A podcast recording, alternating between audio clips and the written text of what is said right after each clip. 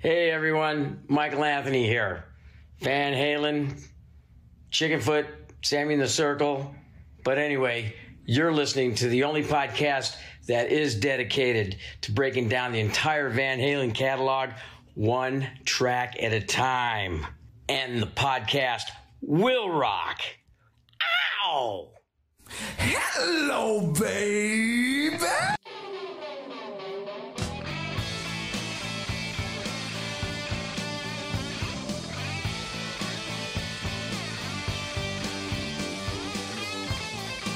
Welcome, all you rockers, rockettes, and everything in between. Yes, that's right. You have joined us for a live edition of And the Podcast Will Rock. Ah, man. If you are here with us live, then you already know how this goes. But I'll tell you, just in case you're a newbie, we are the show that dives into the catalog and discography of one of the greatest rock and roll bands of all time, Van Halen. We do it one track at a time. I am your co-host, Mark Kamara. Joining me, as always, Corey Morissette. Corey, how you feeling tonight, man? One year. We've been doing this for one year. I can't believe it, Mark. Like I said, I, I, thought for sure you would have ditched me by now, probably about three weeks in. But yeah, we're still here one year later, uh, 50 tracks in. Uh, tonight we're going to be spinning the wheel for tracks 51 and 52. And what I can't believe is, is all the amazing people that have kind of joined us on this journey, either uh, just listening to the show and commenting along with us, who we're hopefully going to be hearing from uh, tonight, uh, like our good friend uh, Tom Armbruster or Armbruster. Let's bring him in there. See, he doesn't feel tardy.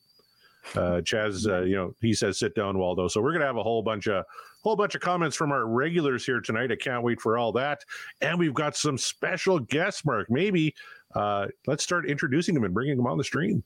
Yes, we'll do that. Uh, but I love how Corey uh, insists that it was it was going to be me that ditches him, considering only one of us has about a thousand different podcasts that he does already on top of this one. So we'll just leave it at that. Uh, but yes, as you say, we've got guests. We have uh, some regulars. We have actually some of our uh, more well-known regulars joining us on the show today. So uh, I I'm not going to uh, introduce them in terms of how uh, how much I enjoy them versus how little I enjoy them because that's just not the case. I love them all equally. That's right. I love you all equally. Thank you for being on the show. So introducing first, I'll just go ahead and say it right from the Tom Petty project. You know him. Kevin Brown is with us. Bring in Kevin Brown. How you doing, Kevin?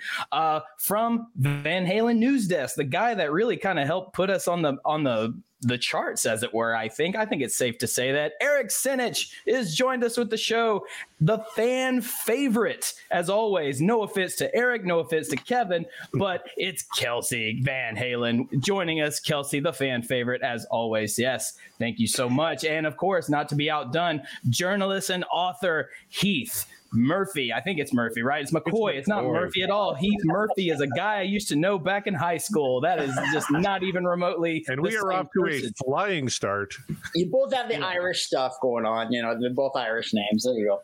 And I tell you what, Mark, I sent out a ton of invites, so we're going to have people Irish. dropping in throughout the night, and we got one here now uh, from the Magicians podcast, the Uriah Heep Show, and now permanent co-host on Backtracks Aerosmith Revisited. Scott Haskin is dropping by. Hey, nice. what's up, Scott? What's up? All right. So this is the crew for now. Where we're supposed to have one more. Greg Renoff, uh, unfortunately, has the flu. He isn't feeling well enough to join us here tonight. But um, Eric, you're a little under the weather too. Yeah, I got the COVID. Got the COVID. Wednesday, tested positive for it. I have been stuck in my apartment since Wednesday afternoon. Oh, yeah. Yeah. So here I am, man. I'm here. What's up, Greg? What's up, Greg Renoff? Where are you? it is a tradition. I, you know? I, I mentioned it uh, off camera, but I mentioned it is kind of a tradition for uh, COVID positive people to record on the show, including Corey and myself, and now Eric. So, uh, you know. Uh, well, I signed the contract. I have to be here. And I did say to Corey and Mark, you know, I could get you guys some serious ratings. I may pass away in the middle of it. So this is So gonna stay be, tuned for that. So That's stick right. around. it may be the most rocking show we ever do, but uh, here's hoping. Uh, uh, but let's let's not dwell on uh, death and despair because this is a show for celebration. As I said, we've been doing this one year, so this is our one year uh, sort of anniversary party, as it were, and we're gonna give you the show that you know and love so much. We're gonna do it live, so. That being said, if you've listened to us whatsoever in any capacity, you know this shit can go off the rails real fast. and that is when we've recorded and edited. Uh, so who knows what's going to happen tonight? I am looking forward to it. Corey, uh, as the editor, are you looking forward to just absolute mayhem? Well, I don't have to edit anything. This is going to be great. Uh, we can just drop these as podcasts uh, tomorrow after the fact and be done with it. I don't have to cut out all my uh, stupid bullshit. So I'm just going to be really quiet, and we're going to let all the very smart people who are on the panel here tonight do the talking for me because we got some some real beauties on here. I know Kelsey, you mentioned everybody's absolute favorite. They did the world fell in love with Kelsey. Uh, Eric is now the resident Van Halen expert because uh, Greg uh, couldn't make it because he had a Right, he had the Greg. sniffle. And um, because we have now an expert in Van Halen, that legitimizes this podcast. So all of you guys waiting to chime in the comments, ready to tell us how much we suck, well, that may be, but at least we got an expert on our hands. So That's right. bleh. And you got somebody with a Van Halen bar stool behind you, too. yeah, you, you guys at home something. don't have that. take that, trolls, Yeah. pig fuckers. Oh, so it begins. yeah, it, So it- it it already begins. But uh, how how are each and every one of you? Uh, get thank you for joining us for this live show. Uh, we know how Eric is. He's he's holding in uh, uh, holding strong, and we appreciate you. Kevin Brown, how you doing, man? I'm drinking great beer. I'm happy to be here, and it's great to actually meet some people who I've only heard um, on my headset so far. It's just awesome. Nice. Although already Already- met, I already met Eric though, and Eric is a, a fantastic conversationalist. So I'm really looking forward to this. GP, top Betty, man. Yeah. Heath McCoy, how you feeling? And I'm sorry that I uh, did not get your last name correctly. That was I- really dumb. Is it be, is it because of the Dave Sammy thing? Is that why? Subconsciously, I think it might be. Yeah. I think so. Um, I'm not going to say no. um, I, th- I consider that a microaggression, man. Um, I'm doing good. I'm real happy to be here. I'm real. um, thanks for having me. Well, of course, of course. Uh, fan favorite Kelsey. Kelsey, thank you so much for being here. Uh, how are you feeling? And uh, are you ready to rock? I'm always ready to rock. I'm doing good. Thank you so much for having me. As always, I love being here and I'm excited to be here with everyone. So, Right at the on. center square. That's right. Hollywood Squares. Ah. I'll try to do it justice. Which one is our Paul Lynde then? Oh. That's not happening. I mean, that that's either uh, really funny or problematic. Uh, so I guess that's me. I'll be him. I hear Jim J. Bullock is going to be here in a second, too. Oh, that's Kevin Jim Brown. J. Bullock. I don't get any of these references. That's what I was thinking. The old timers, you know? Well, uh, yeah, the old timers and, our- and yeah. Mark, the, the mid timer. It's fine. We'll we'll explain it. hey. We'll have, we'll have uh, Scott Haskin uh, explain it to you. Scott, how you feeling, man? Well, I could be your Paul Lynde. Yes. I'm There doing it is. great. Uh, thanks for having me on. I, I got to say, because a lot of you guys may not know this, but uh, for one, I get to hang out with Corey all the time now, which is fantastic doing the Backtracks Aerosmith show. But uh, Mr. Mark Kamier is quite a vocalist. You've got a lot of talent, my friend. Me? Oh, Hell go yeah. on. I try. Oh, yeah. I, I try you just really posted hard. A, you just posted a video a couple days ago, didn't you, Mark? I did. I did. We just had uh, the Hollywood uh, Halloween bash on Halloween Yeah. night over at uh, in Nashville, Tennessee, at the Exit Inn. Um, uh, a group of people put that show together, and I'm lucky enough to have uh, performed at it. Um, sadly, that might be the last time I ever perform on that stage, as the Exit Inn is on its way out because uh, apparently instead of having uh, traditional classic music venues in a town called Music City, it's more prudent to put up condos and apartments and just you know that's just tear them all Yeah. down because that's what's important. We have to bring in tourists, you know, the tourists that want to come tour the city and see live music. maybe? I don't know. Uh it's a sore subject and we are we're very uh disappointed. Um so that's the bittersweetness of it all. But the I got to share, I got to be on a stage that has been shared by many a great artist, and uh, I'm I'm taking it in stride. At least I'm trying to. So uh, yes, cool. Excellent. Tell you what, we've already got some comments coming in, Mark. If you want to read these out, here's a- okay from Scott Maine. Monroe. Good evening from Maine. It, it, weirdly got above 70 degrees today, and I could barely see the road from the heat coming off. I see what you did there. I um, understand that reference. Yeah. I don't think it gets that warm in Maine. I could be wrong, but uh, uh, I don't know. It seems uh, that doesn't seem right. But I'll take your word for it, Scott. Uh, I'm not in favor of this one at all. See Erickson saying, Love the show. Can't wait to break down pleasure dome. You get that evil out of here. that might speak it. Do not even speak it. Yeah, it might have been a jinx, but I'm uh, I'm here for it. Everybody's loving Kelsey in the center square. I'll take Kevin Brown to block. Uh, thank you all for being in the chat and con- uh, contributing some comments. Uh, share the link around. Get all your all your friends that are into rock music and Van Halen specifically. Be like, come look at uh, the, these bunch of fools joined by some really cool people talk about Van Halen. Just wait till they spin the wheel. Um, but before we get to that, Corey, we always like to discuss uh, some Van Halen news. So honestly, I'm asking you because you're good about bringing it to me, but instead, I think I'm gonna I'm gonna go over to Eric from Van Halen News. hey, Eric, while you're riddled with the COVID, I have to ask, uh, what's going down in Van Halen News these days? Yeah, I mean, I've been rattling off article after article because I've been just hanging out, and anything that I see that comes up, I just pop it up there. So you're gonna see my name there uh, a few times. Actually, we just put up an uh, Rick Beato. Do you guys know Rick, Rick Beato? He's not personally. He's yeah, he's on YouTube. He's got like a million plus subscribers on YouTube. So he just posted a video. He's got quite a few on Van Halen where he breaks down their songs. The one he just put up, he's just asking what is Van Halen's greatest song, which is the timing of it is interesting because you know this show is all about Van Halen songs. Um, and I wrote in the lead not even Tom Cruise can make this mission possible. Um, you know, there there are so many songs that you can pick, but that's interesting. Uh, people are putting in their votes for songs there. Um, the big one this week, though, is Sammy is Sammy is still trying, man. He's he's trying to make peace with Alex. Um, he he told Eddie Trunk that he has reached out to Alex about a handful of times since Eddie passed and Alex is just not responding, and yeah. and and Sammy's just not.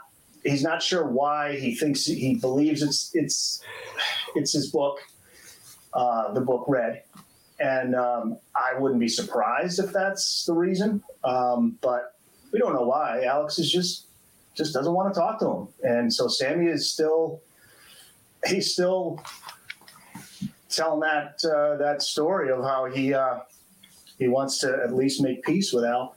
I, I think that the book was a big issue. I mean that that was there was some stuff in there that um, hmm, you know that's uh, it was it was. I mean Eddie wasn't happy, I'm sure, but Sammy says he made peace with Ed, and um, I don't know. But anyway, you could read that article there. Uh, what else? Not much. Oh well, you guys mentioned a couple things. The uh, it was was it a week ago in 1996 that the best of Volume One came out.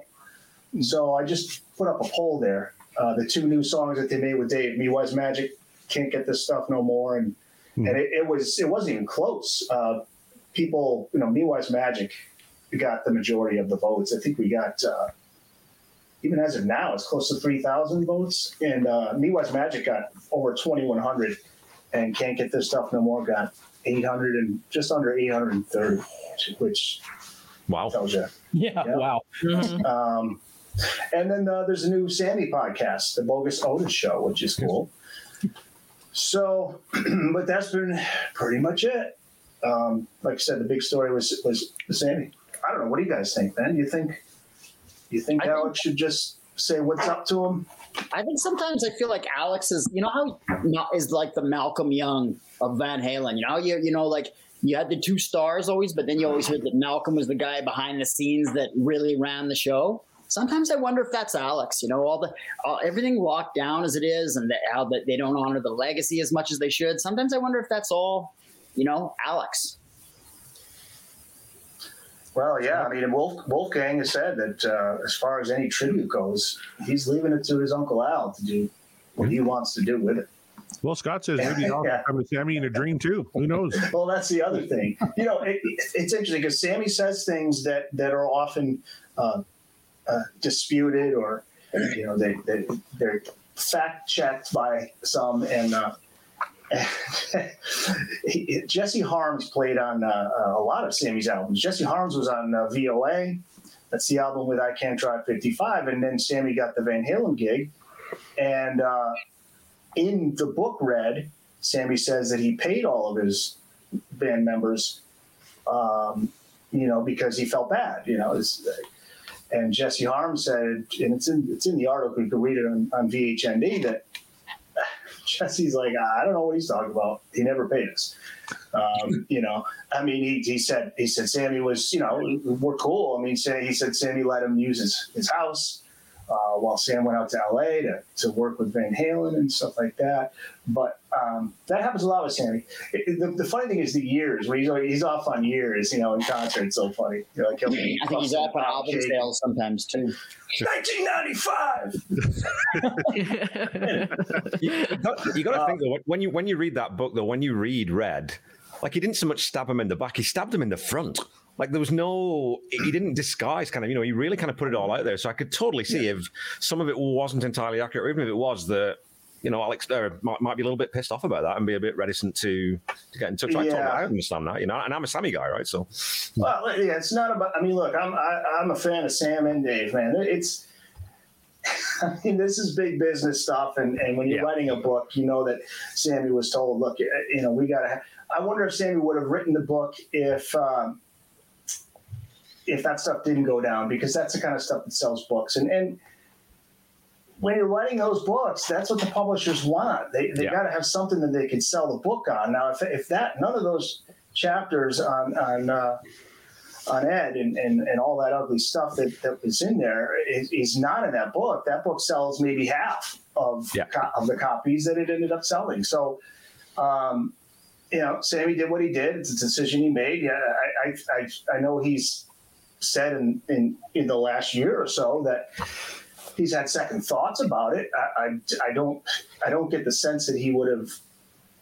I, he's not. I don't think he's apologized. I mean, I, I think he's just that's that's my version of what happened, and, and Yeah. I'm going to put it out there. Um, usually, that's the kind of stuff that a, a guy would write at the end of his career when he, he, he's not worried about burning bridges. Um, I- mean, apparently at that point, he just figured I'm not coming back to the band, so you know, fuck it.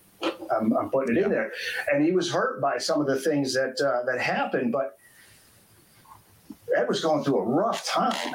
I mean, when you're going through a rough period like that, if there was, you know, if there was addiction issues there and all that, you know, I, I don't know. Look, it's not something I would put in a book, but he did it. And if that's why Al's pissed, he's got to, that's, you know, he, he made that bet. He's got to lie in it. I mean, unless he apologizes and says, look, man, I'm sorry. But he doesn't know why Al's pissed. He, mm-hmm. he said, but then the other problem is he doesn't make it any better when he, he says, I don't know, Al's got a stick up his ass. That's not going to help, No. you know? No, yeah, stick up his ass maybe is like, or you know, he's in mourning still, and Right, of right. that nature. Um, But but uh, you got to say Matthew Perry can tell you you got to say something to uh, get your book sold, even if it's uh, saying some outlandish shit. right. Mark, uh, didn't you uh, take a, a dig at that douche on? on, on I have taken so many digs at uh, yeah, and um, I mean I. There was a there was a time where I thought maybe uh, Matthew Perry was an okay dude, and now I'm just like, no, this is a, you, you you got a lot of issues, dude, and I get it. You got to sell a book, but get out of here with that shit. man. He forced Valerie to, to address an issue. Yeah, yeah. So It's like, you know, do we need to know that shit? Um, Yeah. It is what it is. Tom is wondering something here. Maybe Eric can uh, intelligently speculate, but he says makes me wonder if some of the bad mouthing of Mike in Eruption was put there on purpose. Uh, the bad mouthing of Mike in, Eru- the, in Eruption, the book. hmm I'm you're assuming. about? yeah, we're talking about this one, right? Oh, Yeah. Yes, sir. that's the one. Which, which, by the way, you can purchase at the Van Halen store. Just saying. Signed by the author, I believe. Uh, yeah, I, I interviewed these guys, man. They're so cool. Brad Tolinski and Chris Gill. It's an outstanding book. But yeah, um, yeah, that's the thing. I mean, Ed- had some things to say about Mike that's still just confounding me. I nobody really knows still to this day why he uh, he wanted Mike out like as far back as like 80 or 81. Um, like Billy Sheehan is on the record saying, yeah, you know, Ed gave me his phone number. Said, don't, you know, hey, you know, He don't took shots to, at Mike that were beyond the pale too. Like you know, I, Mhm. It's odd, but reading somewhere where he said it, you know basically he said Mike couldn't play, and Mhm. right, right. he wrote all his bass lines and stuff. Yeah. I mean, Mike can play. Come on, and, and, and even his voice. Everyone praises Mike for his voice and being, you know, the background voice of Van Halen. And he said he's just what did he call him, a foghorn or something like that. And he has, or, and he has no, yeah. Oh yeah, He took some. Well, he said like he said like oh I could never hear him anyway. I remember him like saying something like that in the book, and I literally was like I was like very surprised with like the stuff he had to say about him. I was like I didn't mm. think Eddie would say this like about someone in the band, but you never know. Nobody seems to understand why. Um, and Mike's not going to talk about it. Even Mike said it. If he writes a book, you're not going to read any of that stuff. Hmm. So uh, Yeah. Mike takes the high road on that. And uh, yeah, it's weird. I we just don't know why. Um, and it's it's too bad because you know for for the longest time, you know for for us guys who are older, I, I've been following the band since uh, you know well 84, 85, and you know when this during the Sammy years, it just seemed like they were just best buds. I mean, Yeah. at least that was the the image that was put out there, and I think it was legit for a while. I mean, Sam and Ed were neighbors, and they were. And, and Sam has even said, you know, Ed, Ed was just the sweetest guy, and um, so even even he had to understand. I mean, I think a lot of the stuff that Ed said was just when he was in a real bad place. Look, I, I've been in places in my life where I, I'm just not doing good, pissed off at the world, and suddenly I just have. I, I find myself having more negative thoughts about people around me and things around me because I'm not happy, you know. And then when you get yourself in a better place, you're seeing the better and the best in everybody else and other things. So I mean, we're all human. I, I don't, you know, it's and, and Ed's gone. So what is, you know, what, what can you what can you say? And again, this is like big business stuff, and and you know. There's stuff that goes on behind the scenes that we'll never know about, but you know, from Ed's uh, point of view, um, I think I think it was you know Mike had a fourth of the publishing, and that after a while just kind of got on his nerves. You know, you know they contended that Mike didn't make writing contributions. Yeah, Jazz, you're right. So you know, I think, and then they they. Um, was it for 1984? They they decided that uh, you know Mike's not going to get any of the uh, the publishing anymore. I can't recall the specifics. But when Mike came back in 04 for the Sammy reunion, yeah, he was he had to take a, a huge cut uh, in order to uh, to be on that tour. That's that's the one when Sammy came back. And um, yeah, I- hey, you know, look, Mike never uh, contributed to the songwriting, but we it's fair to say that I know what he contributed. You know, the vocals. Um, I mean, that's part of the magic of Van Halen. So. Well, and the stage show too. I mean, anyone who's seen Van Halen live, Mike Anthony's a huge part of that. His energy, Yeah. his you know, just the, the presence on stage. It's a huge part of that band. Um, you know, it's a damned if you do, damned if you don't. I know John Fogerty talked about this it, it just it, multiple times in interviews where in the early days of Creedence Clearwater Revival, he's writing all the music, but his intent was, uh, look, I'm going to give you guys equal uh, money on this, and because I want everybody to get along. And usually in the beginning, that's that's that thought, like all for one, one for all. But then as time goes on, there are going to be people who are like, hey, man, I'm I'm in this fucking studio for you know three straight days writing music you know and uh, and so and so's off you know just doing whatever. I mean that's not mike's fault. Michael anthony is just look you, you know it is what it is but uh, and even I, I don't think michael anthony would have at any time said look if that's what you want man that's cool. You know you could uh, Yeah. you know split it up differently. I don't know Now, uh, Scott, you follow a lot of bands. You live in Las Vegas. This is completely unique to Van Halen, right? No other band ever has infighting. oh, never, never, no. And and all the bands just say, you know, the the we'll split the publishing evenly, and it's never going to change. And I mean, uh, you look at what the Beatles did, and the Beatles were Lennon and McCartney, Lennon and McCartney. Oh, Harrison, you know, and then there's that one Ringo song on every album. Uh, it's it's a tough thing because I always say that regardless of who wrote the basic tracks of the song, everybody puts their stamp on it when they record it. Even if they're even if they go to him and say, "Here's how we like the bass line to go," or "Here's what we want the drums to do," everybody puts their own unique stamp on it, and I feel that everybody should have a part of it, um, whether they want to split out the percentages differently than you know maybe not evenly, but everybody's a part of every song that gets recorded. It just it's just that way. Yeah, I just saw the interview with Bono on Stephen Colbert, mm. and it, I mean that there's a band who's from day one. I mean, they're still together. Nobody's ever left. You know, it's uh, that's rare. That's, that's rare. super rare. Yeah, yeah, yeah. Yeah and they're all still kicking, which is uh, you know yeah. even even more rare for uh, for a rock band with such longevity. So uh, knock on wood. Yeah, knock on wood. Kudos, dude, I mean, look, Bono's had some close calls, that's for sure, with like his injuries off, you know, outside of the band, but still, yeah, like, like, that man's gonna be like Keith or. Uh, uh, yeah, Keith Richards is just going to live forever uh, for the nuclear holocaust, and it'll be. I thought you were going to say Heath Murphy we don't know what happened to uh, Heath Murphy. Long gone. But uh,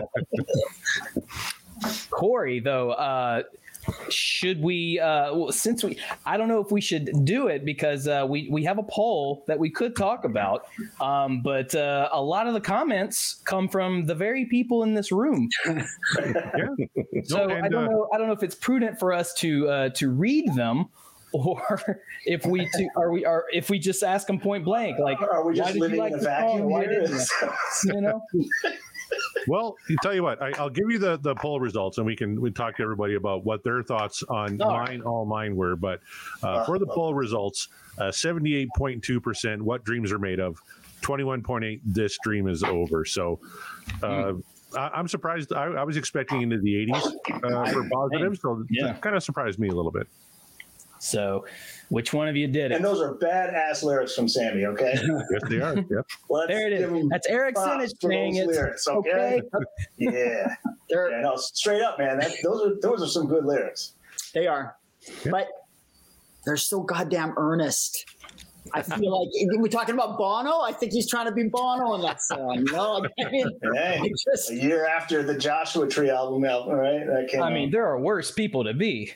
This is true when we did the Stay Frosty episode, we talked about that was Dave's take on religion almost, right? Lots of religion mm, in there. Yeah, this 100%. was Sammy's take on religion. And I kind of felt like you get such a capsule of their different styles there. With David's all tongue in cheek, and you kind of you're like, what is he on about? You got to think about it a little bit, and it's witty and it's funny and weird. And then Sammy's was just very straightforward. You know exactly what he was talking about. There was a couple, there was some killer lines in that song though, for sure. You know, I gave it a dreams are made of, but barely. Yeah, I was about to, to note to like you did you did vote upwards, but only by a hair. Um, but I'm curious though. Uh, let's see, uh, Kelsey, what what do you think of Mine All Mine? Well, it's not one of my favorites on that album. I definitely think there's better ones, but like I agree, I like Sammy's lyrics and um but yeah, it's I wouldn't say it's like if I was going to talk about that album, I wouldn't talk about that song if that makes sense. That's fair. That's fair. Um, uh, also, who, whose uh, point of view I don't think we got. Uh, Scott Haskin, do you have uh, any thoughts on Mine All Mine?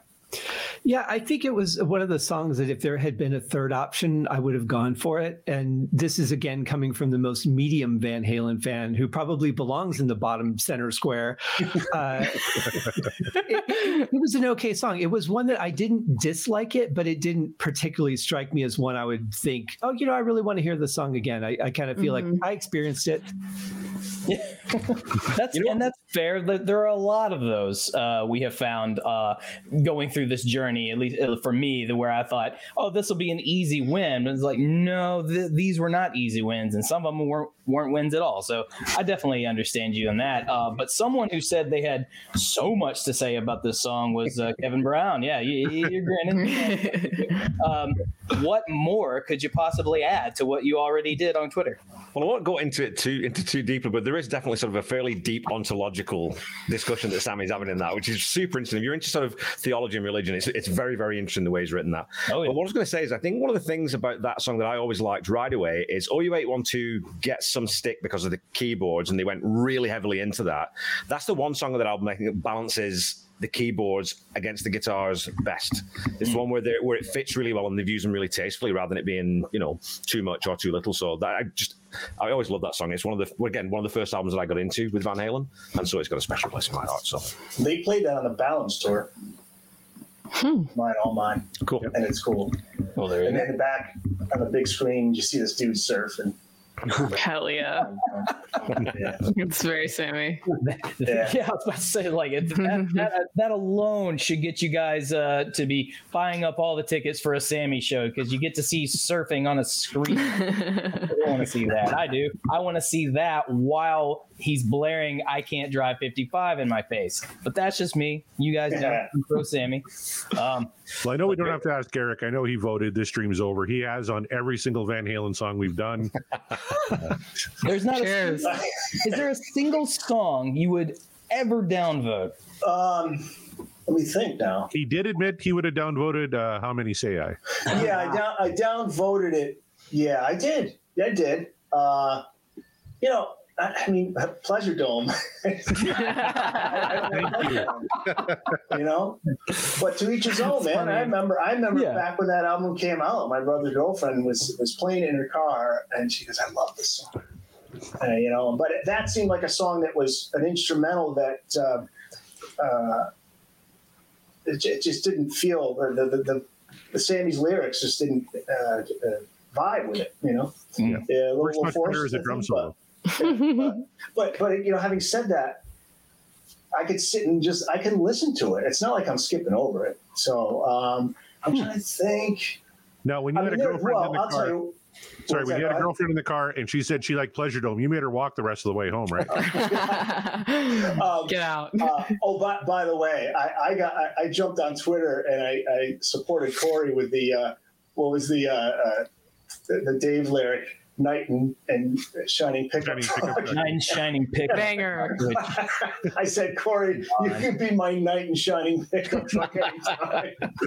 People were like, "The fuck's going on with that?" Um, uh, no, but I, there are songs that I will skip over only because I've heard them a zillion times, and, and working mm. in radio, I played them. But uh, you know, I mean, "Running with the Devil" is, is just a brilliant song, but I played it every night on the radio so I would skip it. Like like Van Halen 2, I love because a lot of those songs, you know, with the exception of it Dance the Night Away, was it got a lot of airplay. However, mm-hmm. I love that song. So there's certain songs that you play, you hear a lot that you never get burned out on.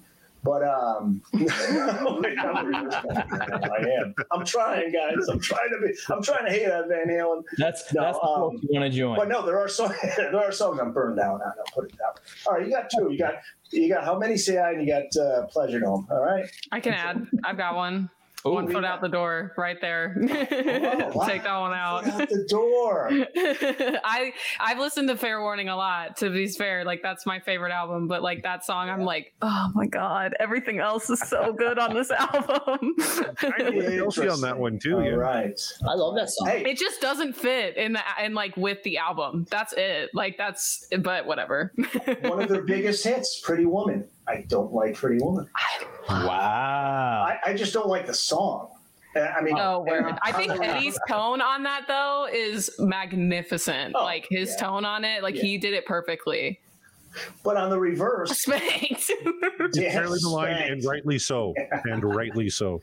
Yeah. Um, But on the other end of it is, I love dancing in the streets. Their version, and a lot of people don't like it. I don't. On the flip, yeah, I don't like dancing in the streets, but I like. Oh, it's a banger. that's, one the, that's, one of the, few Dave songs I'd vote down probably because dancing in the streets. I don't like what they. Not surprised. Yeah, yeah most people do. Even Alex and Eddie were like, we, we can't Van Halenize this. Like when they're doing that when uh, David Lee Roth mm-hmm. first pitch dancing in the streets, right? Yeah. We don't know what to do with this. So yeah, they compromised like- and did Pretty Women. And eventually, when they Shit. had to fill songs for Diver Down, they said, okay, well, their version's the only one I can listen to, but that's just me. Me too. You know what? The Mick, the Mick Jagger, David Bowie version. Oh, I love that too. that video. I, I went as when I came on the show last time. My friend and I went as Mick Jagger and David Bowie one Halloween, and from that video, I had like the lab coat and everything. That video is neck and neck with the Billy Squier prancing around in the pink tank, right there. I like Banger. the version of that song, and if you don't know what that is, just YouTube. Uh, Dancing the what version? Shredded, shredded uh, with David Bowie and Mick Jagger. It's um, amazing. It's absolutely oh, no. amazing. Thank you. I'm glad. I'm glad someone knew what I was talking about. Yeah, go oh, just no. just look that up, you guys, and enjoy if you didn't know what that was, and enjoy the rabbit hole you will go down. Oh boy, that one. but, uh, with that being said, oh man, oh well, I mean, that's yeah. fair. I mean, look, that song's not going to be everyone's favorite. Fine, you know. I'd rather hear Kelsey sing it than. Hey, there we go. hey, speaking of music, Mark, we're what thirty six minutes into a live show. I was gonna say. yes, and like, and look at this round table that we've assembled. So uh, you know, look course, what I brought. It was going to. uh hey. And there it is. Hey. All right. All right. So the now, wheel isn't real. The wheel isn't real. all an illusion. Uh, but no, there is the infamous wheel. Uh, we bring it up all the time because still people think that we're full of shit, but there it is. It's right before yeah. your eyes. Uh, yeah, we would spin it. Look at that sucker. Yeah, yeah. And I don't know if anyone can see on the practice spin tonight, we spun Unchained, which would have been oh, perfect. I know. Yeah, yeah. It's gonna yeah. if if we don't spin it again that uh, tonight, that will uh, be very sad. And uh, it's it's aha, yes, it does exist. You're right. right it is. Uh, so suck it, Santa Claus. This is real, and you're not. But uh, but why is every other song Pleasure Dome? Who did that? Put that in there. It's weird. I need help when we do Pleasure Dome. I need help, and we got what one, two, three, four, five other people on here. We got enough hands, I think, to cover Pleasure Dome. But uh, Mark, let's do some manifestations. Like yes, one of the seven right. of us should should call their shot here tonight, right? Well, chances are one of us well, is going to call their shot. And, uh, you, look what you did to poor Tom. Well, Tom. Um, Santa's real in your heart, and that's the important. Shut up, part. Alan. We're not doing Pleasure Dome. We might, Alan. We might. It, it, the wheel is uh, wants us to have a very entertaining show because I, I certainly do. Um, but before we get into the spinning, we have to ask because we do it every time. It's time to manifest. This is a live show. We all want to hear something in particular. I I would imagine so. So I want to hear it. We're gonna start with Scott Haskins. Scott you're here with us. We appreciate you. What song on this particular spin, this first spin, mind you, uh, do you want to manifest and bring forth that you just really want to talk about? You know, as as the, again the most medium Van Halen fan, uh, I don't know that many of their songs, so I think I, I, I I'm up for anything. He, eh, up for breakfast, you said? Up for breakfast. Right, that We've done that one. We've we already, did it. Damn. Oh. I don't want to hear that either. No. And I don't think I'm going to win. uh, well, there you go. That's, that's a I'm, I'm, I'm good with anything that we pick especially Pleasure Dome. I, I kind of feel challenged now. All right, Scott takes the coward's way out. How about Heath McCoy? What do you want to hear? Same as last time. I, the, you, you, there's been no hardly any. I think only one Diver Down spin, and it's such an underrated record. I would love to hear Diver Down, and if I pick one, it'd be Full Bug. Because for all their deep cuts, I think that's like one of their best songs. I love mm-hmm. it. And I would dig Big Bad Bill because I think that'd be fun. But Full Bug. That's a good one. And everybody uh, watching right now, give us your choices. What do you want to hear tonight? Chaz already chimed in. A little loss of control. Yeah. Man, I'd be on board for that. There you go. Yeah. Uh, Kelsey, do you have a particular one you'd love to hear tonight?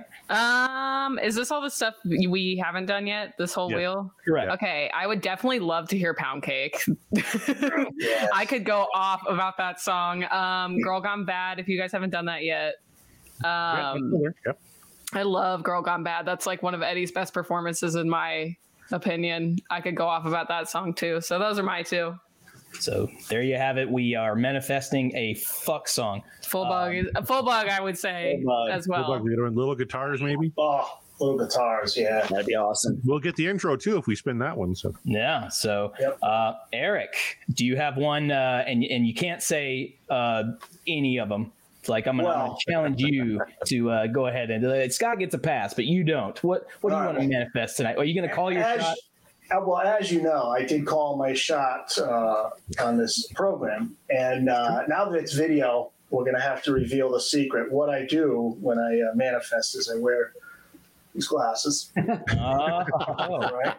and I do take a sip out of my Van Halen mug, which, by the way, you can purchase at Van Halen store. That's vanhalenstore.com for all your Van Halen needs.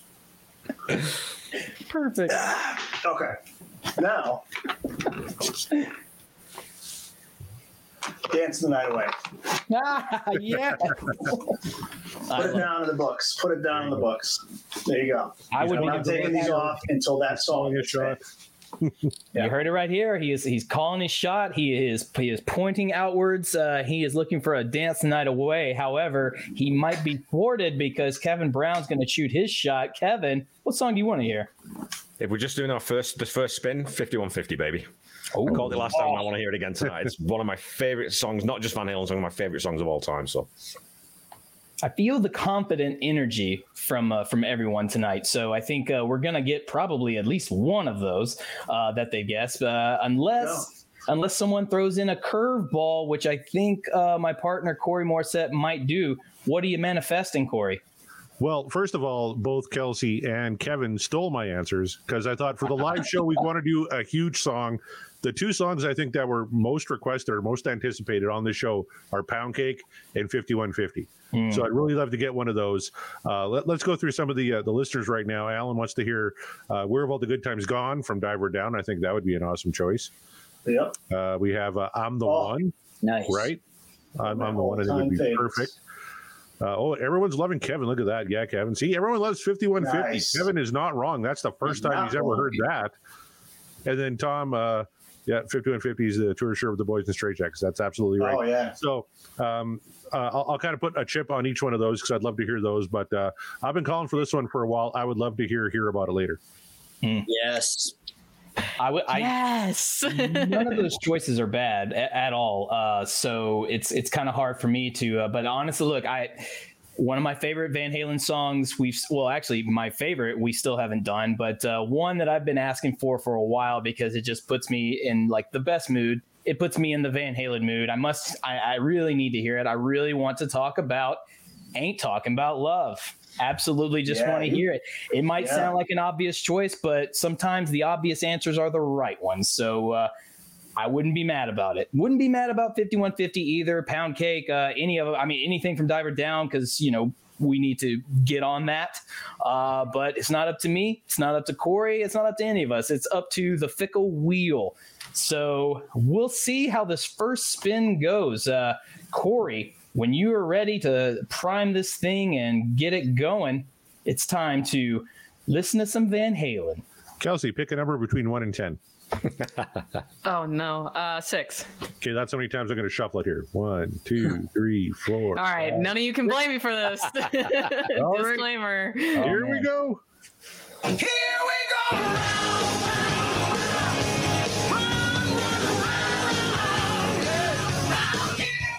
Oh. Okay. Oh no. Oh, wow. Oh. Now this is All interesting because they removed a different kind of truth from streaming services, but I'm pretty sure Yeah, I I still heard have that. tattoo. All right. Did we ever figure out they? why they did that? Yeah, that's Yeah, a I great thing to talk about. What the hell? Yeah, what the Yeah, hell are we doing? But seriously. yeah. Spotify and Apple Music doesn't have it anymore. What if you play it off of uh, uh, YouTube? Are you able to do that through this feed? Do you have to? It should- yeah. but I, I do Oh, have. well, it uh, get taken down though. It wouldn't get taken down, would it?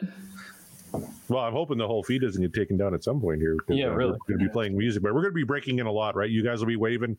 We're going Oh, break yeah. in like we normally do. So, tattoo. Uh, let's go around the horn. What are your feelings about this? This was the first single uh, off a different kind of truth in 2012, the big return of David Lee Roth and Van Halen. Let's start with Eric. Uh, tattoo a really good third single. Shouldn't have been the 1st One Fire should have been one. She's the woman. She's the woman. Yep. And I, I would have put She's the Woman one. tempo. Yeah, mid tempo. Not sure why they decided it. Uh, I don't. I don't agree with the, uh, the the haters of this song. It- It's a, it's a cool tune. It's uh, you know, um, you know, it, it just it was odd because after all these years, we're waiting for Dave to be on a, on another Van Halen album, and this was the first single. Strange, but um, yeah, man, it's a cool tune. I just don't. I, I just don't. Yeah, just don't agree with the choice of single orders on that. I wouldn't have not released it as a single. It's one of the songs from the 70s, right? That they reworked, Yeah, isn't it? Yeah. Yeah. Which kind of you, you can sort of sense those almost, right? Those ones they feel like early Van Halen riffs. You can really kind of hear it. Uh, Kevin, any thoughts on this one? It's one of the, again, it's sort of a middle middle Van Halen. I don't. It's not one that I listen to a ton, but it's I don't. I would never turn it off if it's on. It's it's okay, you know. Fair enough. Uh, Heath, first impressions of this song. Do you have any? I love it. I, I've always I, I don't understand all the hate this song's this song gets. I mean, it's it's not uh, it's not even probably my top five on a different kind of truth, but I, I really think it's a great song. Great, really great, clever lyrics, catchy chorus. I don't really understand what because it got so much hate, and I don't I don't really understand it. Never could understand it. This should make Yeah, for just- an interesting conversation. Uh, the uh, bar was set so high, Yeah. so high. the album that everybody was expecting. Yeah. Um, uh, everybody was expecting this mind blowing song. Well, sure, and you know that can be. Uh, you kind of have to expect that from the uh, from the super fans, you know, especially like anticipating an album like that, a reunion, as it were. So yeah, I get it. Uh, Kelsey, do you have any uh, first impression thoughts on Tattoo? Um, it's I'm gonna say basically the same thing I said earlier. There's other ones on the album that I would ra- rather talk about, remi- but reminds I don't when- when dislike it. I just don't really listen to it that often. Remember when Star Wars came back? You know that last trilogy. You know the, the expectations were so high. Mm-hmm. And I Oh, remember seeing that us first started. one. Yeah, right. I remember seeing that first one. I'm like, that was freaking cool, man. I loved it. You know, I mean, I'm a Star Wars fan, not a fanatic. But then I listen to all these podcasts of the fans. and They're like, this is uh, what the hell are they doing? And it's like, oh, It's a good you know, thing uh, Sean Geek is not on the show right now. That would spin off into a Sean. tangent. With, with, where, where, where are those two knuckleheads? Why aren't they here? Sean was uh, doing something with family this weekend. He's going to try and hop on a little later, though. Cool. And in Yay. fairness to Todd, he said he would be here, but uh, hasn't shown up yet. Typical Nice. Todd fashion. He's fashionably late, but uh, Tom hasn't warmed up to tattoo yet. We'll see if his opinion changes after we spin it here tonight. Yeah. Uh, Chaz loves tattoo. They play it in his band. That's awesome. Nice. Uh, Ray says, uh, Different Kind of Truth is a terrific album. Great songs. Tattoo should not have been the single. There, we're all in agreement there. Uh, Mike uh, enjoys tattoos. Don't agree with the haters either. There you go. Oh, And, Mike uh, Green. Mike Green says it's really grown on me since Corey mentioned it. It's moving up on my faves. Good man. Yeah, mine too. Actually, I love this record. So There we go. Can't believe they removed it.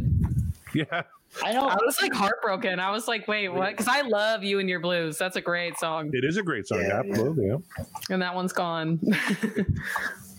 I'm And I've sure got this CD uh, somewhere. I just I've been rummaging around in my garage trying to find it because I don't listen to CDs anymore. I got vinyl or I got streaming. So once I find it, we'll be able to cover the rest of a different kind of truth. But tattoo, I do have here. What do you say, Mark? Should we uh, give it a listen?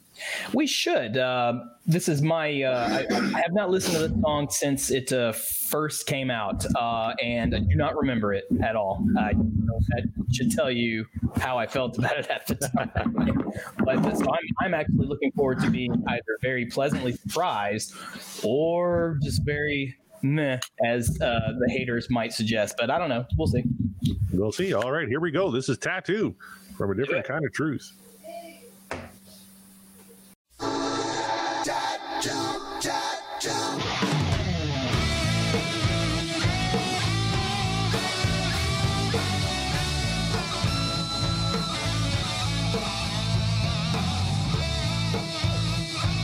They want you to be sure you know what song you're listening to right off the bat. Mm-hmm. I, I, I Just in case you yeah, forgot. in case you forgot, or in case you don't have like the uh, the cover near you or anything, or if it doesn't show up on your uh, on your stereo or whatever you're listening to. Like, by the way, this song is Tattoo. Yeah. Okay, we yeah got remember, remember Clapton's "It's in the Way That You Use It" right Yes. away. Yeah. it's in the way that you use it. Ah, there we go. There are lyrics. I think to, with that Giant huge. one. Well, we hope those are the correct lyrics. The- First, one of the things I picked up on too is that fucking huge pick slide that Eddie does. Mhm. Pick slides were so overdone in the hair metal days. Everyone was in them every every verse and every chorus. But even he just makes that sound cool as well. It's insane. It's just so cool. Look at this, Mike throwing shade at Mark off the bat. Really surprised Mark didn't pick something from Van Halen 3. And Damn. who knows why? I think I would have been happier if they would have played even like a video game sound or just something other than announcing the song would have been better. but I love how heavy it comes in after that. That's Yes. that's a really good full sound after that. That is a good start. So uh, I'm right away. I'm I'm pleasantly surprised, but I have to I have to poke a little uh, jab jab at the uh, that little vocal intro. But that being said, at least the uh, you know the the harmony is tight. Mm-hmm. All right, let's keep going. I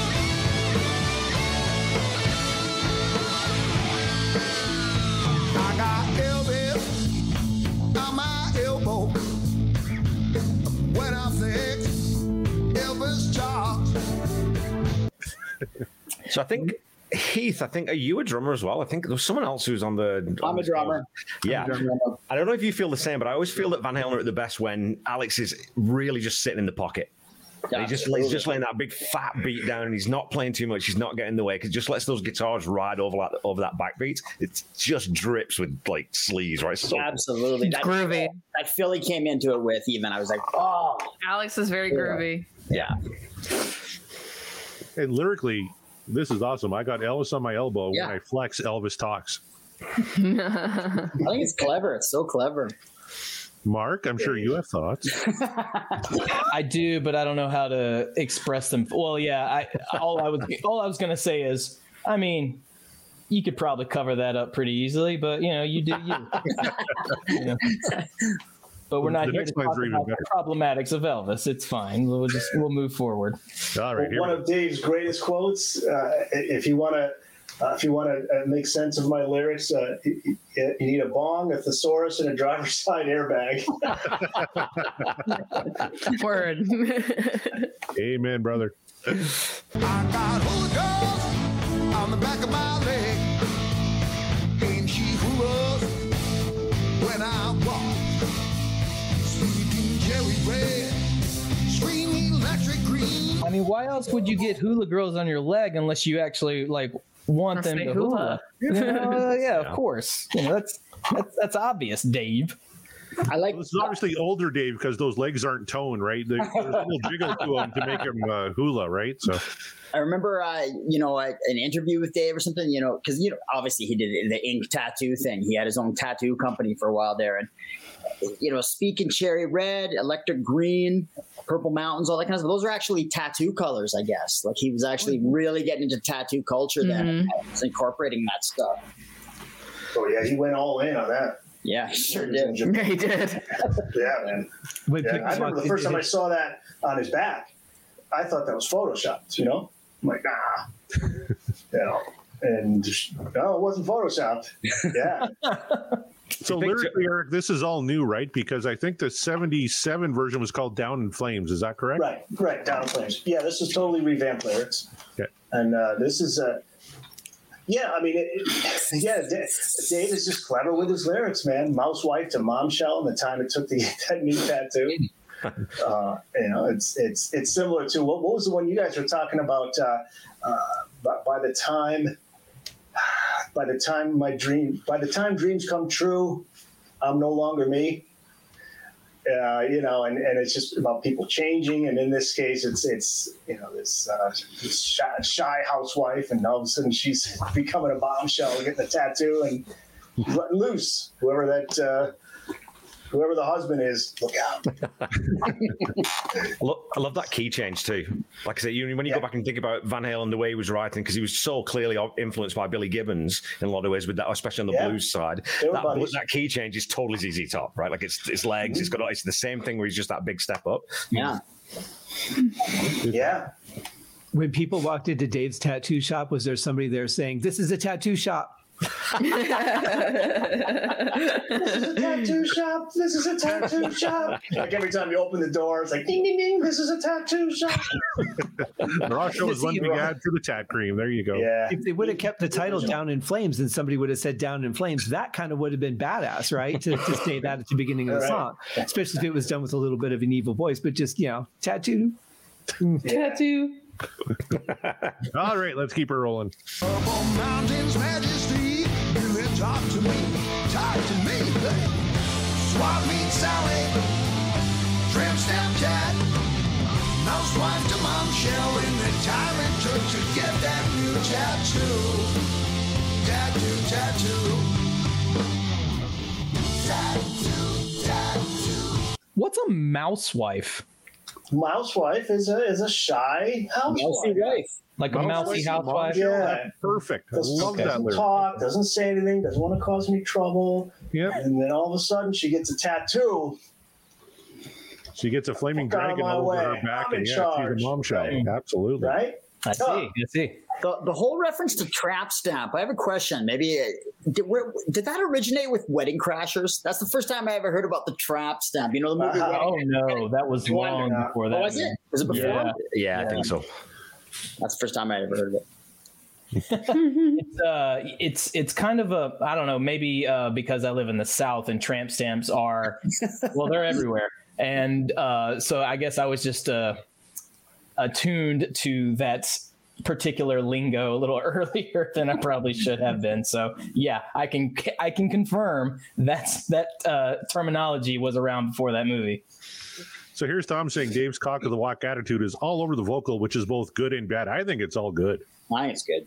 Uh, I think it's all good too. Yeah, At the man. moment, it's all good, but I think I but I understand where Tom might be coming from with this. I don't I don't want Dave any other way than just I'm the shit. Look out. Uh, nobody's better than me. I, Yeah. He's got the I- I- I biggest don't ego in rock, and that's what I want. That's the way I like. I I don't want Dave singing "When It's Love." I want Dave singing Right. "Wife to Mom Shell." You know, he does have the, he does have like the, just the cockiest strut, you know, just Would Oh, yeah. you the head would, shaking back. And Eric? Would you agree on his re-recordings though? of- Horrible. I'm sorry, I didn't I didn't hear you. I'm sorry. Uh-huh.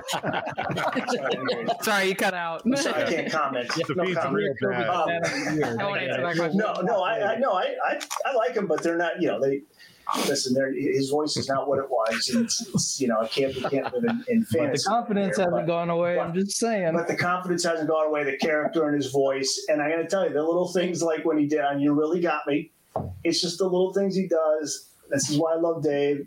And uh, he at the very end, he says, "Oh, you got me."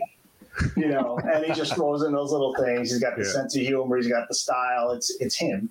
Um, so, I look. I, I can't. I'm not. Does it suck? I mean, I, I know Mark. You don't like it at all. You- You're hearing like that it's weak, and you, you know, he just sounds give it up, tired. He just sounds Tired. so tired, and, it- and Um, it's like, it, did no one just tell him, "Hey, you don't have to. Just, just don't do that. Just don't. You're cool. It's fine." Yeah, Mark, Yeah, it's it's. yeah. No, go ahead. Heath. Well, I agree. I, I and uh, you know I'm the biggest Dave fan, but I, I don't see the point. Like, why come out with these songs, re-recordings of old Van Halen songs that are amazing? It's sort of versions that can't help be in, can't help be inferior. Not just Yeah. because not just because Dave can't do it as much vocally anymore, but also because who's gonna live up to the you know the original Van Halen sound, especially this. Per, per- and the production of Ted Templeman, even like who's how are he's gonna Yeah. why do this? It just seems Yeah, my whole thing was, who is this for? Is he trying to prove something? Because if he is, I don't think he's doing it. And That's the uh, question everybody has. Yeah, and so it's like What's I. I don't know who this is for exactly. So Mhm. that, but that's you know neither here nor there. That's that's a, a digression, but still. Let, us save some material for episode two because we're Yeah, still you're right, you're technically right. on Oh, yeah, episode yeah. one. Let's just go through some uh, some viewer comments here. Scott says, "I enjoy hearing Ed's backing vocals in this section." Absolutely, yeah. Uh, Tra- Chaz says that the the trip stamp, I think he meant tramp stamp lyric, is hard to sing while playing. Uh, I imagine it would be, yeah. So, Mhm. and Chaz, uh, tasteless to call it Roth li- uh, Roth lives or Roth live and position it as Van Halen free, yeah. And, and like you said, like it, it can't help but be inferior because it doesn't matter how good your band is, it's not Van fucking Halen. Yeah. Yeah. All right, let's keep rolling. Yeah. Show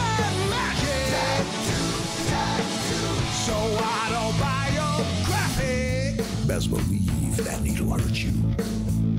Best see these true colors that follow one of your false virtues. Ah, come on, Mark. You gotta love Mark. No, I'm just, no. Honestly, I'm not laughing at the lyrics. I'm laughing at uh, this. Sounds like Dave's uh, audition to do uh, movie trailer voiceovers,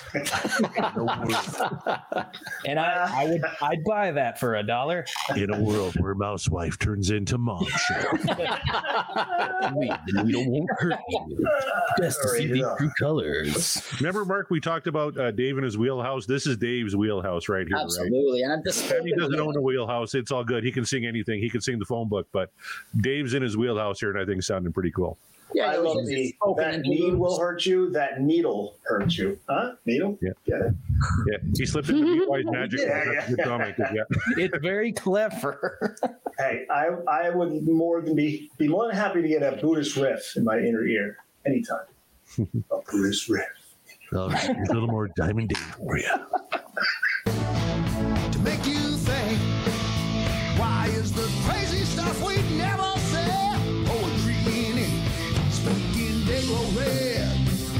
explode. Purple mountains, majesty. Show me you, I'll show you Sally, trim stem cat. Wife to mom shell in the time it took to get that new tattoo. Tattoo, tattoo. All right, Tom uh, agrees. Dave's uh, wheelhouse low and slow. Yeah, that sounds about right. Especially in 2012. Yeah. Listen to how he did Panama on the Tokyo Live record. Oh my God. I'd rather not. I will say, I really like that line though. That here's the secret to make you think. Why is the crazy stuff we never say poetry and ink? That I like because that's very true in a lot of. Uh, Absolutely, yeah. Mark, you're coming around, Mark. Coming around. look, okay, that's fine. I'll, I'll take I'll take that uh, because I've been very vocal in you know uh, going against Corey's whole notion of everything Dave says is is absolute poetry. It's like I didn't say not everything. You, you pretty much have said everything. 98%. That's a lot, and uh, I'll be the two percent, or I'll highlight the two percent that's not. Dave never This puts the isn't cream in my coffee. cramming In, this isn't Dave cramming in the lyrics either. He- No, Yeah, he does that a lot, the- the- you know, these days, and that's great lyrics. But then he tries to jam too much in, and it's sort of yeah, it's clunky, you know. Mhm. Good Yeah. word. Yeah.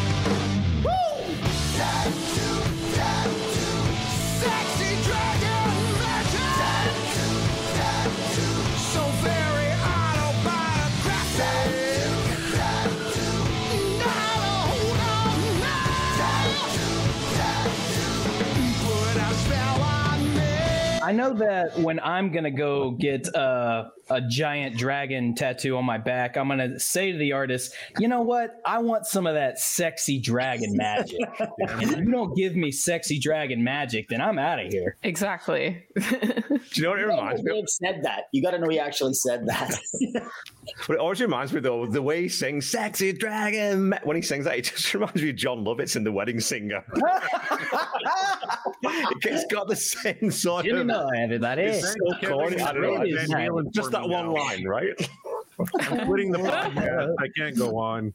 Jon fucking Lovitz, Kevin, really? Hey, do not talk shit about Jon Lovitz. That Listen to the legend. intonation.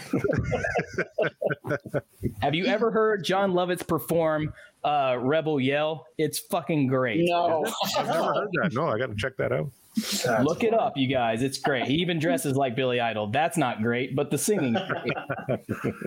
All right, Tom says I want to listen, watch the Tokyo show for the band, but don't want to hear Dave. Well, Dave does have some decent tracks on the to- like you listen to like Chinatown and stuff like that. He does that really good actually on the on the Tokyo uh, Dome uh, album. But yeah, the older stuff like Panama just does not age well. And then Chad says these are great lyrics. Uh, Different kind of truth truly had some of his best work as a lyrical gangster. Totally, I agree. I, I, when it comes to Tokyo Dome, it's it's a travesty that the only live album that ever came out with Dave is that. Like, I mean, if you go back to the what they were doing during the Fair Warning tour, and I, I mean, it, it's mind blowing how great a live album could have been. Like, Yeah. anyway, Yeah. I digress. You know, there was quite a conversation on our Twitter a couple weeks ago where guys were saying like uh, Dave was never uh, a good live singer, and j- just from what I've seen, like on, I've never seen him live, unfortunately, when Dave was singing. But you look online, obviously there were times he was a great live singer. Totally, the He was a great Van Halen- frontman. That's great what I would well, say yeah. for sure. No, if, if you listen to the first Van Halen tour when they were opening for Sabbath, there, like I, hmm he's killing it. Like he's and in the screams and everything. I mean, he's he's yeah, he's killing it on that. I think he gets lazy. I think he actually gets lazy. Didn't take care of his voice. Um, And it- drinks. Yeah, drank his face off. Yeah, Yeah. Well, none of I think that was the yeah. No, you're okay. I I just was gonna say I think that was mostly the issue is he drank a lot, like the U.S. festival. Like you know what I mean? Yeah. for the US Festival, yeah. Well, that's what I'm saying is if Yeah. he was like if he was relatively fucked up. yeah, but that's what I'm saying is like that's what I think his biggest like he had he had he had a great voice and he could use it. It's just when he wanted to. and like if he drank too much. So Scott, Those are you're a my music guy. days. What is your take on David Lee Roth as a as a singer? The live clips I've heard from him are not too bad. Um, I've not seen that many. I think he has a good voice. Um, I think that he was really in his wheelhouse with this band. I think this is the kind of stuff that he's suited to do. I don't know that I could hear him doing anything outside of this kind of music, but I, I like the way his voice sounds on this song. I think it's very strong. Uh, maybe missing some screams though. The "Got a Hold on Me" line really shows how Dave's early scream is missed. Oh yeah, totally. yeah. That's Listen to Van Halen one; he's screaming all over that thing. oh, oh yeah. But he lost the scream. That train whistle sort of scream he used to have. Like he hasn't had Ow, that yeah. for God, I don't know how many, Let's if- how many years. a you little ain't enough. He, you start to hear, it's it's not there as much at the Yeah. beginning of a little ain't enough. He try he does it, and it's Yeah. You're hearing it start to fall off, and then '94, your filthy little mouth. It was like a whole different Totally. singer. Yeah. I mean, it was like all of a sudden he just reached these different octaves, and that was that was bizarre. I mean, I remember seeing him live on that tour, and yeah, he looked different, sounded different. Uh, yeah, just his whole aura had changed. Everything was different. But Hmm. but yeah, the high, the high. So if you listen to uh, Skyscraper, Hmm. there, he's hitting the high notes, but uh, he, he's at his peak, in my opinion, on "Crazy from the Heat," the EP, Mhm. and "Eat 'Em and Smile," You didn't smell. and and "Easy Street" Oh, to me is his- great on his mouth. hands down his best vocal performance of them all. I think. Well, let's see if everyone Easy agrees with this is- statement. Dave was fucking perfect for what this band was. Thank you. Is there anybody else that could have taken his place? And the, the, the idea that Sammy, they had considered him to be the singer because things weren't working with Dave, struggling in the studio, et cetera, et cetera. We've heard the story, right? Mhm. Sammy did not sound like the Sammy Hagar that we know in those days. When he was singing with Montrose, he was still finding his voice. You listen to his first three solo albums. It's not until I'm trying to think.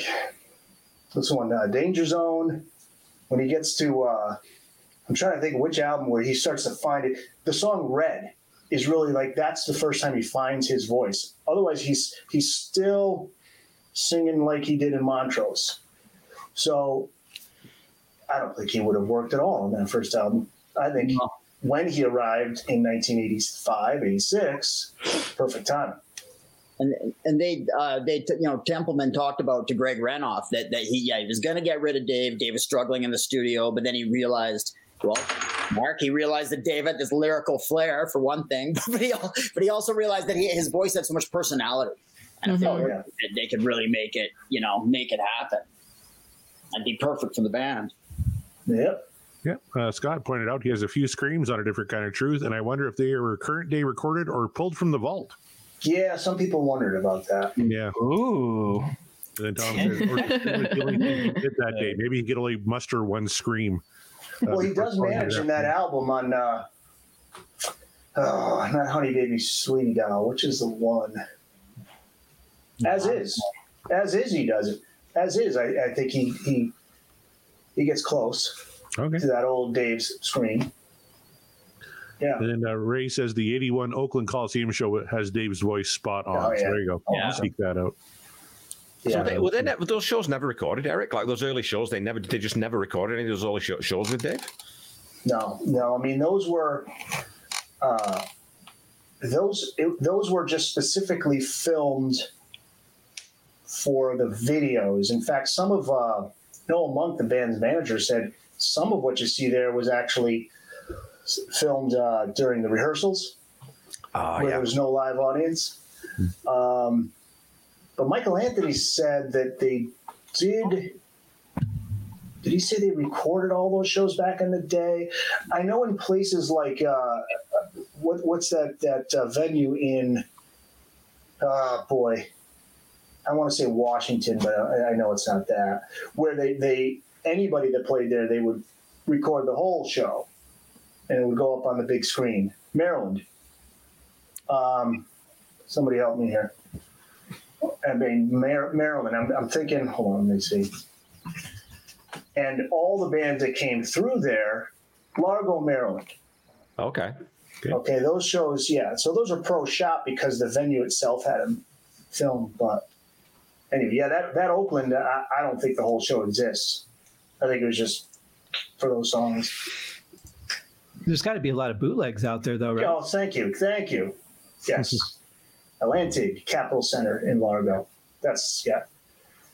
But Stay Frosty has a wicked scream towards the end. Yeah, Hmm. And Dave's voice was perfect for the albums he sang on. No one could do it like Dave, in my opinion. I agree with Mike there. Yeah, me too. So does Tom.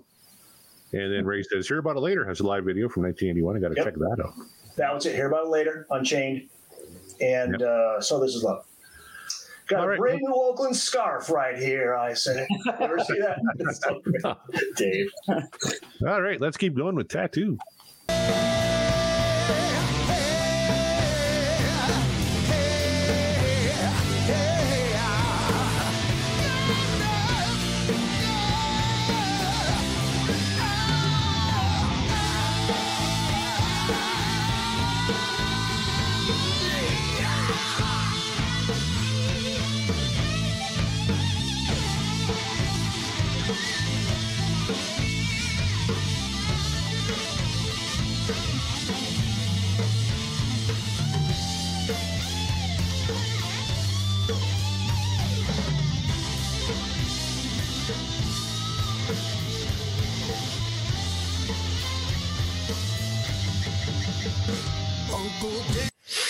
This is the best part, Corey. I love this. This is this is classic Ed at the very end. Ta- It just His Ed's guitar playing is so ferocious. away. Yeah. Ed's guitar playing was just so ferocious on that album. You know. That's a great word to cool. describe it. Yeah, it's it's the, the, the fact that that was his last recorded work. I mean, it, Yeah. it, it, it's such a testament that he went out so strong. Like, Yep, he did. amazing. Corey, can you back it up a little bit and just play? Because I love that when Ed does that. He just sustains and just Anything for you, Eric. yeah, yeah. It's, You want to get to the bottom. it goes all the way to the verse. Uncle Daddy had cold tattoo. Still going, He fought for you. still going, Some of us came through. and then here. My shoulder is a number. While the That's fucking Ed right there. That's is Ed.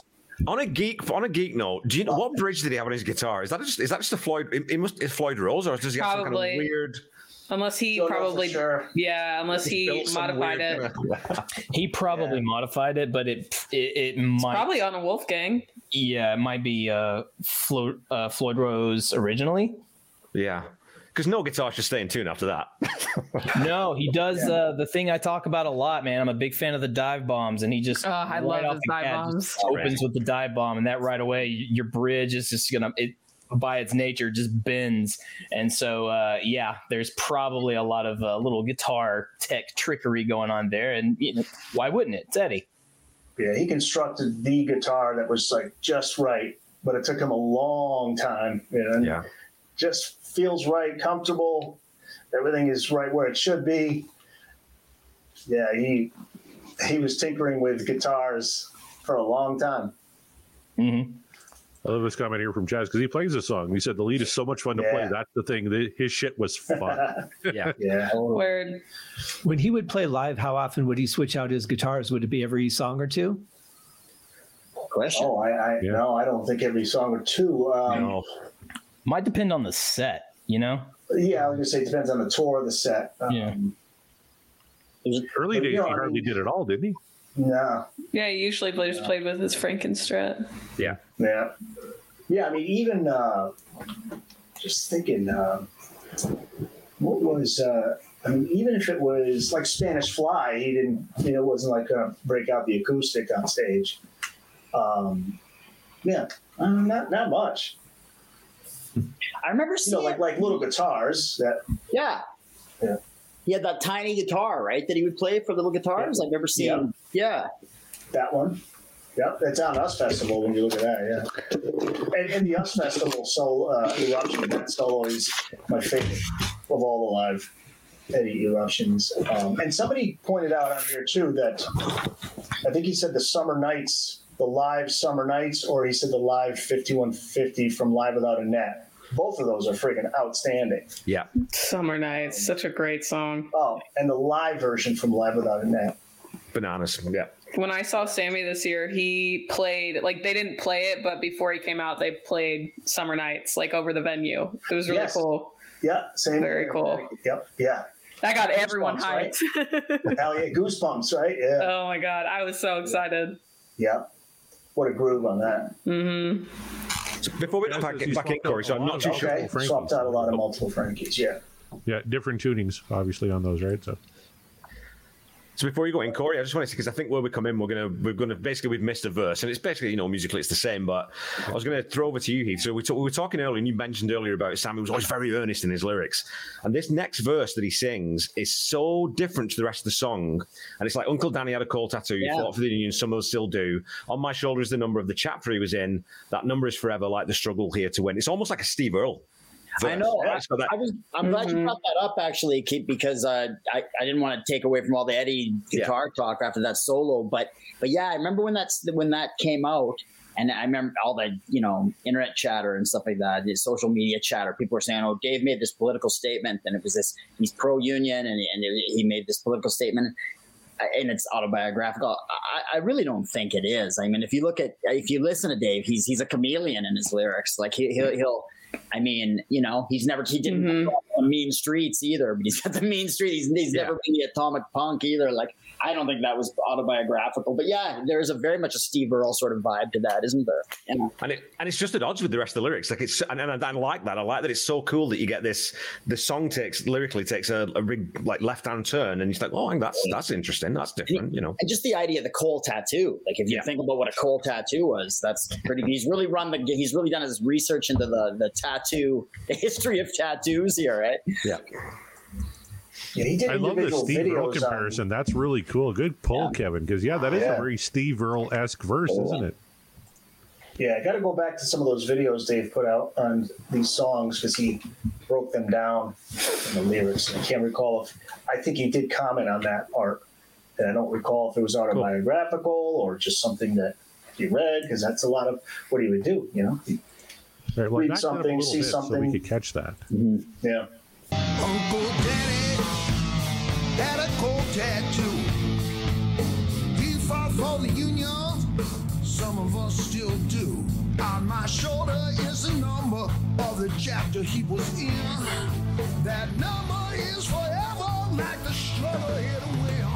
Everybody, swap meet Sally, tramp step Jack, mom's wife to mom shell in the time it takes to get that new tattoo. Tattoo, tattoo, tattoo, tattoo, tattoo, sexy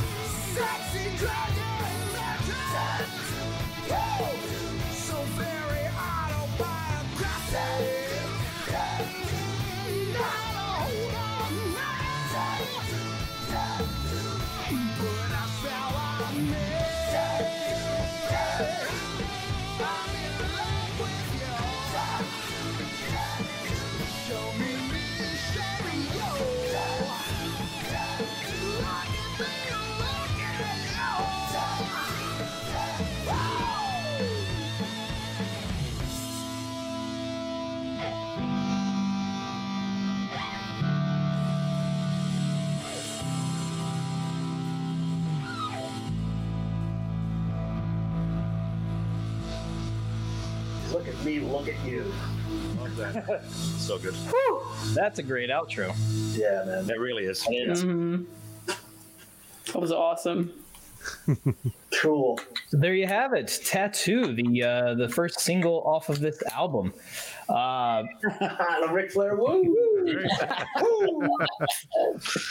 very good call. Very good call. So uh, there you have it. We've done uh, our first song of the of the evening. So now comes the part where we all get to vote on how we feel about Tattoo. I know it just ended, so there's a lot to process, but I think uh, for the most part, we're all. Uh, familiar. I know I'm getting more familiar with the song. I haven't heard it since the first time. Uh, Scott, this I think might have been uh, what your first time hearing this song. Very first time. I'm more familiar with it now than when we started. Well, there you go.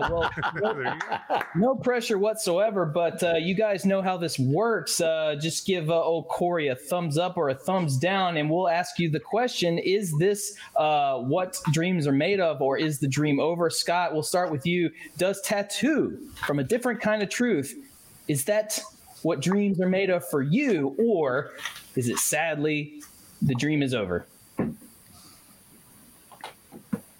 Well, he's really giving this a He's thing. thinking. I'm going to go thumbs up.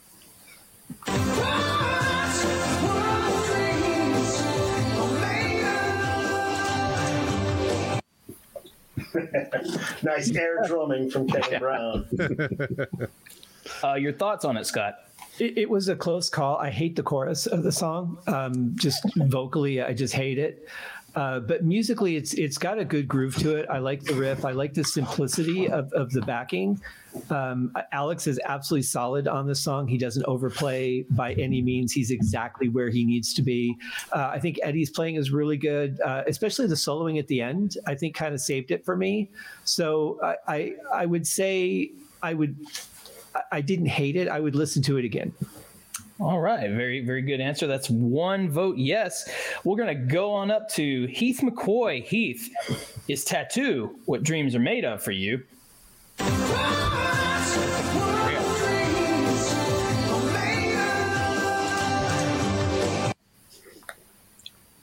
I don't get the hate. I, I think it's a great. Actually, I like it more after listening to it in this context. I, I think it's. I think it's a really solid song. I don't. I just don't get it. Clever lyrics, super catchy. Everybody's playing playing their ass off. I, I think it's a great song. There you are, uh, Kelsey. We throw it to you.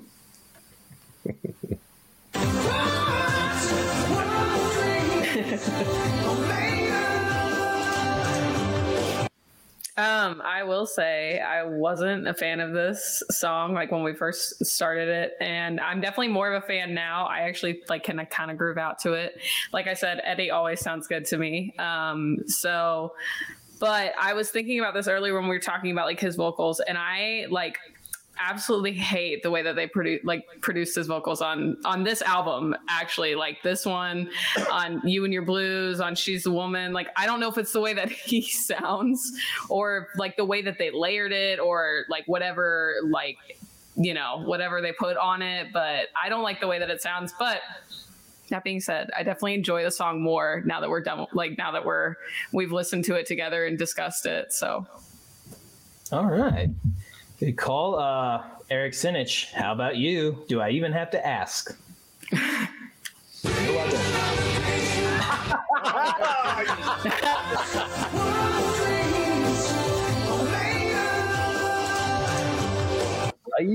Hold on, I'm calling my lawyer. That was dirty cool, man. That was dirty cool.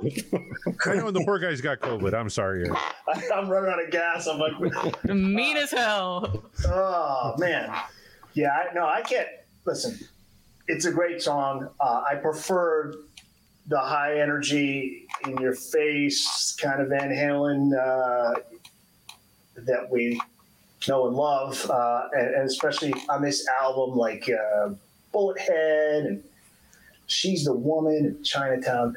But having said that, it's it's a it's a good tune, man. It's got a great groove, and uh, Eddie's doing his thing, and Dave's Dave's uh, he's in his zone. He's got some great lyrics on it. Can't complain. Again, I just wouldn't have picked it as a first single. That's all. But good tune. Well, there we go. Uh, four for four so far. Uh, will the X Factor come from Kevin Brown?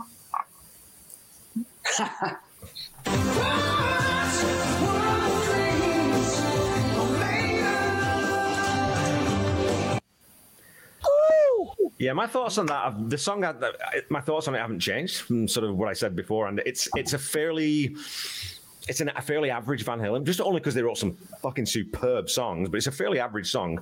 What I love about it is the rhythm section. Uh, Alex and Wolfie just laid down that big fat rhythm. It's fantastic. It's a great groove, like Kelsey said. It's a good groove, and then that third verse just gives it a dimension that I don't really usually listen for in a Dave song. So I, I yeah, it's a, it's a good song. I, I enjoy it. There you go. All right. So, uh, Corey, will you be the one to break the trend, or what say you?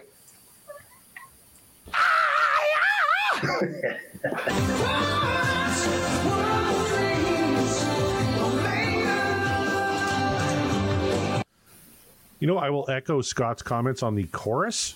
Uh, definitely not my favorite chorus. It's kind of weird, although I do love the line uh, mouse wife to mom shell in the time it took to, to get a new tattoo. I really love that line and how it was delivered.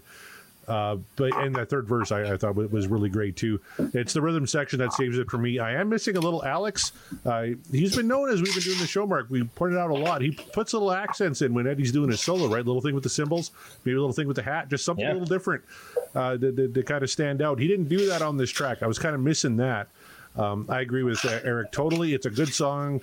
Definitely wouldn't have picked this as the first single, though. I'm still, uh, you know, partial to "She's the Woman" uh, as yeah. a single. But I mean, just out of the gate, Dave's back. First album. Yeah. Van Halen album that he's on since 1984. Tattoo, tattoo. It's like, oh, really? Oh, it should have been "She's the Woman." I, I think most people think "She's a Woman" would have been. Yeah. yeah. Chinatown yeah, would have been great. You know, I mean, Blood and Fire just to me. a song like Big River, like Big River, he had yeah. big energy on. It It just wasn't on this track, but definitely but Blood and Fire just negatives. Blood and Fire is about the band, what they went through, and we're back. And know. such a good hook too on that song. Bullethead. Vote for Bullethead too. There you go. Great tune. And then when Kevin ran away, yeah. I was thinking the same thing. as soon as you heard that, Kevin's like, I, I ran out of beer. I ran out of beer. That's, oh, that oh, can't happen. Well, yeah. Nope, can't have it. All right, so Mark, that's everybody except you. You have yet to vote. You are notorious for being a David Lee Roth hater. Uh, wow. well, that's what the trolls tell us anyway. I mean, yeah, that is, that is what they say. Each yeah. week, it just gets worse and worse. You, worse. you, want, yeah. you want David Lee Roth dead? Uh, and whoa. Yeah. You got to burn down his house. I already said he's leaving forever. All right, Mark, what is your vote? Is this dream over or is this what dreams are made of?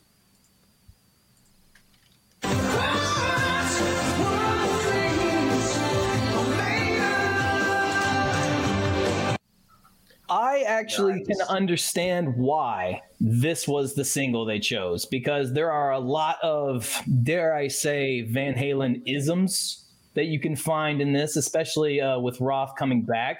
I wouldn't say Roth is uh, at the top of his vocal game in this because no, no, those those days have come and gone. However, he is not the worst. He's certainly not what he sounds like right now. I know that sounds like a jab, but I apologize anyway. Uh, lyrically, I think what he's doing works for the song. So I mean, there, there's a line or two in there where I'm, you know, I'm kind of laughing a little bit, but that's just all in good fun. But honestly, it fits. It fits with what he's talking about. He's actually there's a purpose to the song the solo, I mean, do I even need to comment on the solo? I know I, I say the same things over and over again, but what do you want? It's an Eddie Van Halen rip roaring awesome solo, starting off with a dive bomb. So I'm partial to that. It's going to be uh, a full yes for me on that one. So um, I agree with you, Corey, though. A little bit lacking in the uh, in the Alex department. Not to say that he's not doing anything important, but yeah, yeah, he's not. I, we, I don't hear a particular thing that makes him sort of. We joke about how when Alex and Eddie play, Eddie's going to do his thing, and then Alex, not to be outdone, is going to go, "Oh, that's cool, but check this, check this, mm-hmm. keep up, keep up." Didn't get a lot of that. Didn't get a lot of back and forth with the two of them on this one, so that was kind of a, a bummer. But the song still works, and to me, it sounds like a uh, a soft introduction or reintroduction for people to hey remember van halen with david lee roth? We're back. Uh, we don't want to overwhelm you too much. So listen to this one. Listen to this one just to get you kind of in the mood and then you can take the full on journey with maybe some uh, more powerful tunes that are on the album. And then all i have to say is at least this isn't a honey baby sweetie doll or whatever the hell it's called. Um, so yeah that's a yes for me. Clean sweep all around I had a thought about Alex's the thing about you said about Alex's drums. Like, yeah, too. You go first. oh, sorry. Oh, sorry. you, go, you, go, first. Sorry, man. Um, yeah, you, you, know, he's just playing like a straight straight beat, pretty straight groove, pretty much. And mm-hmm. I, I, mm-hmm. wonder if it's because um, Wolfgang's there, and Wolfgang steps up. Like Wolfgang's playing heavier and, and more complicated and everything than than usually Michael did, and so you need somebody then to hold it down. Like usually it was Michael that would be the that would be holding it down while Alex and Eddie both got to go off, you know. But this time, Wolfgang's going off, so Alex needs to to keep it more simple, maybe. Like, I, I, yeah, yeah. I was thinking the same. It's, it's kind of because it doesn't have that big change in the bridge. There's no change of direction, so you, there's no real room for Alex to come in and syncopate anything or sort of take this weird left turn. So all he has to do is sit behind the beat. That's all he's got to do. It's like you know Jim Keltner on the end of the line by Traveling Wilburys doesn't yeah. play a cymbal through that whole song, but that's what the song needs. And you know, Mark, Corey, you always talk about that is serving the song's really important, and Van Halen does that really, really well. So it's just a song where Alex thinks all I've got to do is keep this groove going. Let Wolfie sit over top of it, and all I've got to do is keep that groove going. Yeah, yep. and it works. You know, this uh, yeah. this is a perfectly fine song, and I personally understand why this might have been chosen as the uh, as the single. But I will agree around the board. Uh, is it their best on the album? No, but it's a good song it's a good song. I can see it to it. So uh, it is a good. Yay! Song. Happy surprise for me. now, for everybody uh, watching right now, I put the poll up on Twitter. What's your vote on Tattoo? Uh, we've already had one vote, and it's this stream is over. So if you like this song, wow, get out there. Mariano, Mariano's in the house. Mariano already. Yeah, uh, we got a few votes here for potential first singles, Blood and Fire. Uh, I, yeah, we that was one was mentioned. She's the woman. Uh, we agree with that one. Yeah, also another one for Blood and Fire. Yeah. Uh, what dreams are made of? Sexy Dragon Magic is going to be the name of my David Rock tribute band. There you go. Yeah, there you go. Yeah. Should have called uh, what dreams are made of for sure. And discussion always helps. What dreams are made of. So there you go. Tom was kind of ambivalent on this track going into tonight, and he uh, upvoted it. So, and I see already we got another vote. So we're at 50 50 now. Uh, what dreams are made of, and this stream is over. But Mark, maybe we'll update that uh, on show number two, which we're going to be recording, uh, geez, any minute now. Any minute now, yes. Uh, you, you are the producer. You tell me when it is time to do it. Wrap it up. well, uh, for show number one, we're going to uh, go ahead and come to a close. So I want to thank uh, Heath McCoy, Kelsey, Eric Senich, Scott Haskin, and Kevin Brown for joining us for show number one. And uh, if you liked what you heard and uh, you want to stay tuned for what comes next, because there is going to be more, stay tuned for show number two. But as show number one goes, that is it for us. On behalf of Corey and myself, thank you for sticking with us for one year and stay with us for season two two. It's going to get even more, I'm sure, crazy and rocking as only we can do. We are, and the podcast will rock, and we will rock you later.